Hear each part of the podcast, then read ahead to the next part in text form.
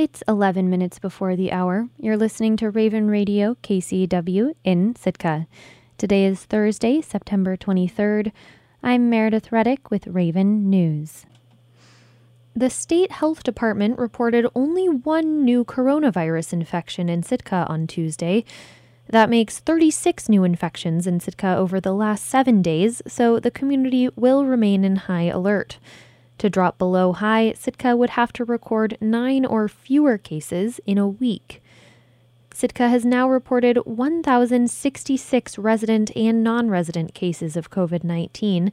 Additionally, almost 82% of the eligible population over 12 years old has been fully vaccinated. That's 6,055 vaccinated residents. Free vaccines are available in the community through Harry Race Pharmacy and SEARHC. One person was hospitalized yesterday in Sitka with COVID 19. And previously, KCAW News reported that the state had identified a fourth Sitka death from the virus, which was shortly amended back to three. KCAW reached out to the Department of Health and Social Services for confirmation of the change, and the state is now listing the fourth death again, a male Sitka resident in his 50s. Elsewhere in Alaska, the pandemic is still generating records. Over 1,200 infections were reported in the state yesterday. 200 people remain hospitalized and one person died. However, the state's vaccination rate is making modest progress, with 58% of eligible Alaskans, or 352,000 residents, now fully vaccinated. Dave Miller, Rachel Moreno, and Kevin Mosher joined KCAW via Zoom on Tuesday for a Sitka Assembly candidate forum. Candidates answered listener questions on a variety of issues from the coronavirus and tourism to Indigenous land acknowledgements. KCAW's Catherine Rose reports. The issue at the forefront of many Sitkans' minds mask mandates. Do the candidates support them now, and would they continue to support mandates should they be elected? And the candidates were on the same page for the most part. Kevin Mosher, the incumbent, plans to vote in favor of an updated mask mandate when the Sitka Assembly meets next week. If it passes, it will go into effect through March of 2022 and will be activated anytime Sitka is in high COVID alert. You know, a year ago, I wouldn't have voted yes on this, but um, I believe that it's really important to to learn and, and pay attention to what's going on and um, uh, yeah, my position has evolved. I, I believe that um, this is important, and I, I don't think it's too heavy handed. While candidates seeking assembly seats won't be able to weigh in on the updated mandate at the assembly table, Rachel Moreno said if elected, she would support mask mandates in the future. I would totally support it.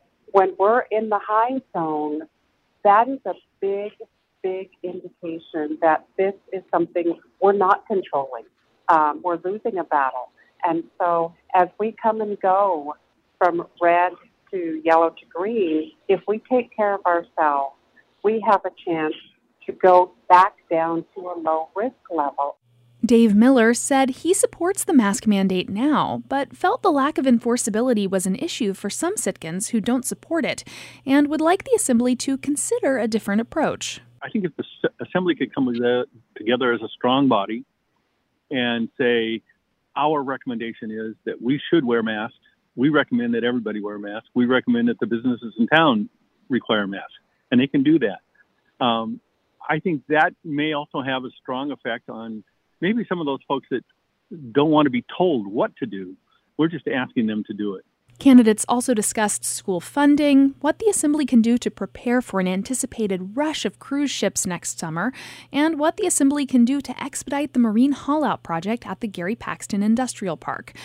Early voting is open weekdays at Harrigan Centennial Hall. Election day itself in Sitka will be Tuesday, October 5th. You can listen to our entire election forum with candidates for Assembly on our website at kcaw.org. Tune in at 6:30 p.m. tonight to hear a forum with candidates for Sitka School Board. You can send in questions for the candidates in advance to news at kcaw.org. Although they seem like small potatoes, municipal elections in Alaska can be a big deal for communities. In Sitka, for instance, voters will be advising the Assembly on whether or not to sell the former Sitka Community Hospital building to SEARHC. That's a decision that will affect many people. But in Petersburg, there's a ballot question that would only affect two people whether the remote Frederick Point East subdivision should remain within the city's high tax boundaries. Whatever the outcome, the only remaining year round residents of that area are stocked up for another winter of beauty, quiet, and isolation. KFSK's Joe Viechnicki reports. Water from a nearby creek drops from a perched sluiceway onto a water wheel made of scrap wood. Little motor came out of a uh, treadmill under the dump.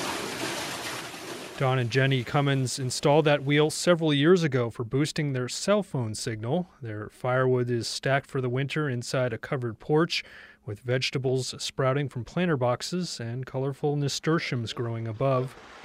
You know, just because we live in the woods doesn't mean you have to be uncomfortable. Yeah, right. You know, or live like the bears.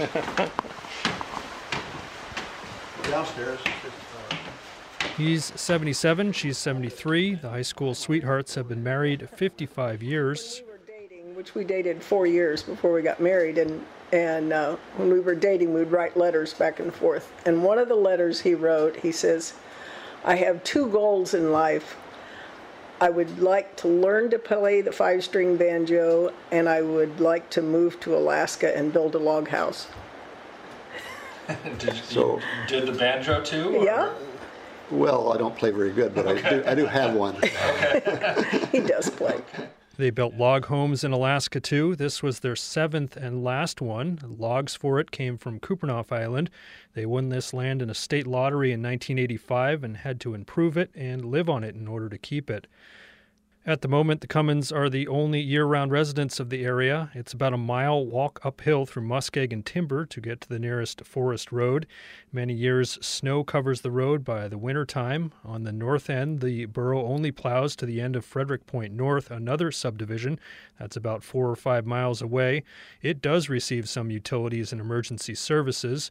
But the road by Frederick Point East isn't plowed, and the Cummins say they're snowbound for sometimes up to six months. So in those cases, we stock our pantry, and we pile our, get our firewood in, and, and then we just hole up basically. Uh, if we get a good day on the sound, maybe once a once a month, probably in the wintertime, we'll maybe run to town and get our fresh groceries and check our mail.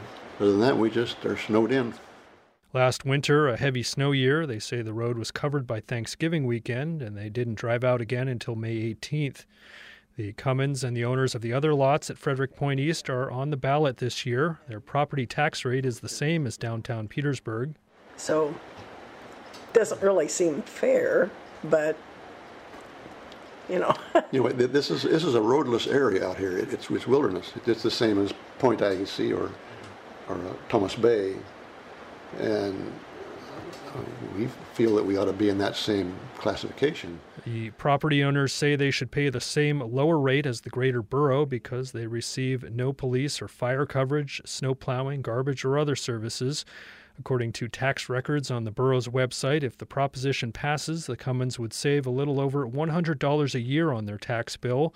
Others who don't claim a senior tax exemption there would save more. Based on tax rates from 2021, the borough stands to lose a little over $9,000 a year if the ballot measure passes. The question nearly didn't make it on the ballot this year, with the borough assembly split over whether it's a good idea. Jeigh Stanton Gregor voted no when the assembly agreed to put it on the ballot, and he's already voted against it at the polls. For lack of a better way to phrase it, who else wants to secede from the union? Be like, no, we don't want to pay more property taxes either, which I get. Nobody wants to pay more than they have to. That's a fair and reasonable argument. That said, though, we have services, uh, school, etc., roads. Like we all pay our fair share, and I wouldn't want to see other neighborhoods or districts want to do the same. I think it could set a bad precedent. Opponents say lack of services for the remote land is already reflected in lower tax valuation, but supporters say that land is assessed at its true market value as required by local and state law, and they say they're not getting any special break. For the ballot proposition to pass, it must clear two hurdles. It needs support of a majority of voters who reside within Frederick Point East. The Cummins say they're the only ones who currently live there year round. The borough's clerk, however, says two others are still on the voter rolls for the state of Alaska as living there, even though they've moved. That means three of those four will have to complete a ballot and vote yes, along with a majority of voters within Service Area 1. If either one doesn't happen, the change won't go through. In Petersburg, I'm Joe Viechnicki. And on the Sitka community calendar for today, the Sitka Health Summit Planning Day is virtually 9 a.m. to 4 p.m. today. The Sitka Outreach and Support Lifeline Group invites the public to its Project Homeless Connect meeting, 2 p.m. today on Zoom. The Sitka Annual Nonprofit Grant Awards Committee meets at 6 p.m. today at Harrigan Centennial Hall. And the Sitka School Board Candidate Forum is 6:30 p.m. today on KCAW and on the Raven Radio YouTube site. In our weather for today, it'll be windy with rain, highs in the mid 50s, and southeast winds 20 to 30 miles an hour, with gusts to around 45 miles an hour. I'm Meredith Reddick, and this has been Raven News.